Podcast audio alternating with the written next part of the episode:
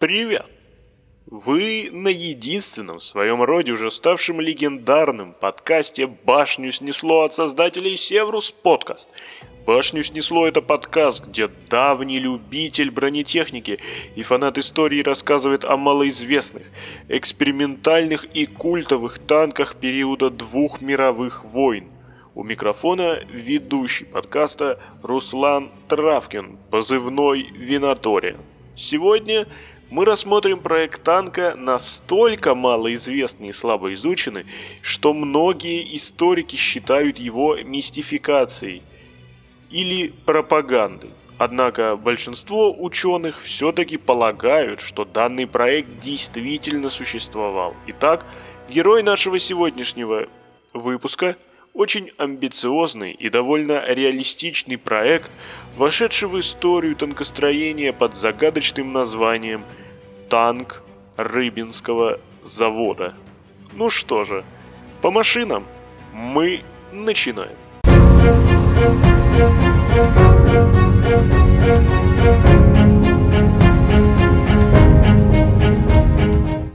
Танк Рыбинского завода – это одна из загадок русской армии Первой мировой войны. Все дело в том, что проект этого танка почти не оставил нам чертежей, и большую часть информации о нем мы можем узнать только через архивные протоколы заседаний высшего командного состава. Прежде всего, стоит сказать о том, что существует вполне убедительная версия, будто этот танк является нереализованным у себя на родине, во Франции, проектом полковника Этьена. Аргумент следующий. Известно, что Этьен предложил свой первый проект военным Франции, но получил отказ, а затем показал этот документ Луи Рено, который также сначала отказался, но амбициозный проект решил провернуть в России, на одном из филиалов своего завода в Рыбинске.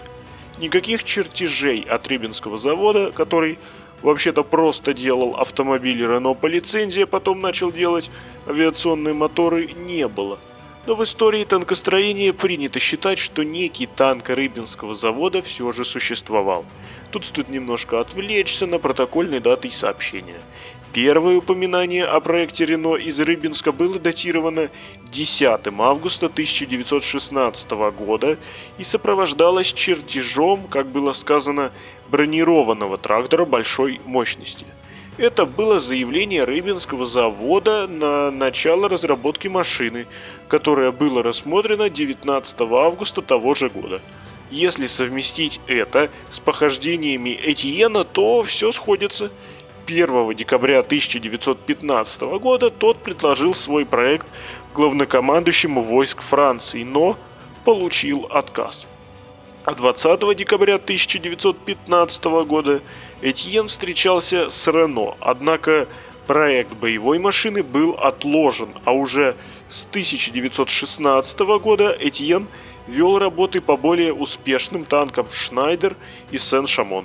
Все это заставляет думать, что с декабря 1915 года по лето 1916 года Рено успел переправить чертежи Этьена в Россию и попробовать их осуществить на базе Рыбинского завода. К сожалению, все то же заседание 19 августа 1916 года отложило проект будущего танка.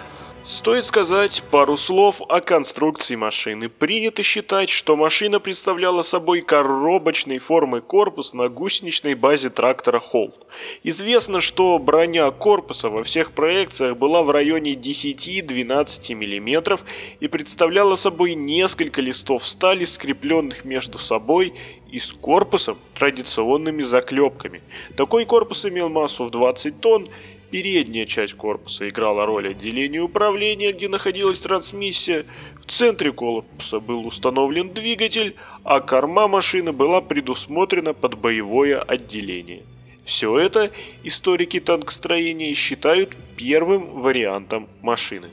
Вторым вариантом, более похожим именно на вариант самого Этьена, стоит считать машину, опять же, коробочной конструкции, но весом уже всего лишь 12 тонн.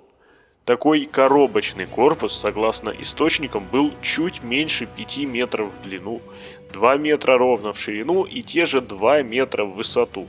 Компоновка корпуса была той же, как и в первом варианте, то есть в передней части отдел управления, в центре движок, в корме главное орудие.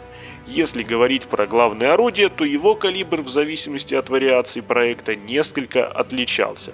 В первом варианте предлагалось ставить одно 107-мм морское орудие образца 1910 года, но историками опровергается возможность установки такого огромного орудия в танк с такими относительно скромными габаритами. Приоритетной версией, заслуживающей внимания, является 75-мм морская пушка модели Кане, а вспомогательным вооружением могли быть либо крупнокалиберный пулемет, либо 20-мм автоматическая пушка Беккера. Как уже было сказано, основное орудие планировалось устанавливать в корме, а во лбу машины должно было быть орудие вспомогательного типа. Стоит пояснить, почему основное орудие установлено в корму. Дело в том, что танк должен был двигаться вместе с пехотой, защищая ее своей броней и поддерживая ее огнем пулемета. В тех случаях, когда пехота встречалась с сильным артиллерийским огнем или непроходимым препятствием, танк должен был развернуться кормой вперед и из главного орудия разрушить преграду. Говорим чуть подробнее про ходовую часть. Действительно, машину планировали оснастить ходовой, идентичной той, что используется на танках Холт. Такая ходовая имела 10 малых опорных катков на одном борту, где все 10 катков были собраны в 4 тележки. Сверху гусеницу поддерживали 4 особых ролика. Ведущим было переднее колесо, а ленивец, то есть направляющее колесо, было сзади. Стоит отметить, что верхняя часть гусеницы на каждом борту была защищена от осколков специальными экранами, которые можно было поднять, когда они не нужны. Всю эту конструкцию до 15 км в час разгонял бензиновый карбюраторный двигатель мощностью в 200 лошадиных сил. Экипаж машины был на удивление небольшим, всего 4 человека. Получается следующая картина.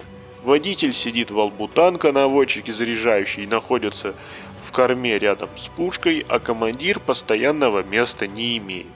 Если судить по немногочисленным имеющимся у нас данным, то танк Рыбинского завода не казался каким-то нереалистичным. Как и танк Менделеева, он выглядел вполне эргономично и не имел в своей конструкции каких-то фантастических неосуществимых решений. Конечно, нельзя утверждать, что данный танк создан отечественными мастерами, однако нельзя не отметить того, что этот танк, пусть и не пошедший в серию, мог на равных конкурировать с легендарными западными Шнайдерами и Сен-Шамонами, но, к сожалению, танк Рыбинского завода, как и танк Менделеева, погубила зарождавшаяся в России революция.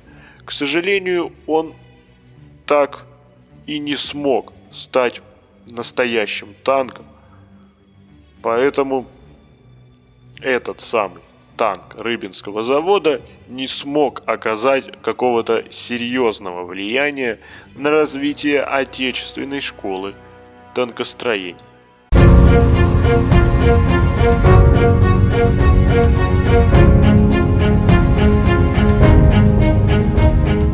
Ну что же, а на сегодня все. Хотите узнать про бронетехнику 2 мировых войн еще больше? Подписывайтесь на наш подкаст «Башню снесло» от Севрус подкаст на всех доступных вам подкаст-платформах. Кроме того, не забудьте поставить лайк этому выпуску, а также подписаться на официальную страничку нашего подкаста в Инстаграм и ВКонтакте, чтобы точно не пропустить ничего интересного, в частности, там вам будут доступны эксклюзивные чертежи и фотографии танков, принявших участие в выпуске. Наконец, если вам очень нравится то, что мы делаем, то опять же в группе ВКонтакте через специальный виджет вы можете поддержать нас материально. не стесняйтесь, подписывайтесь, а у нас для вас есть еще много всего интересного. Ну что же, Севрус подкаст. Спасибо.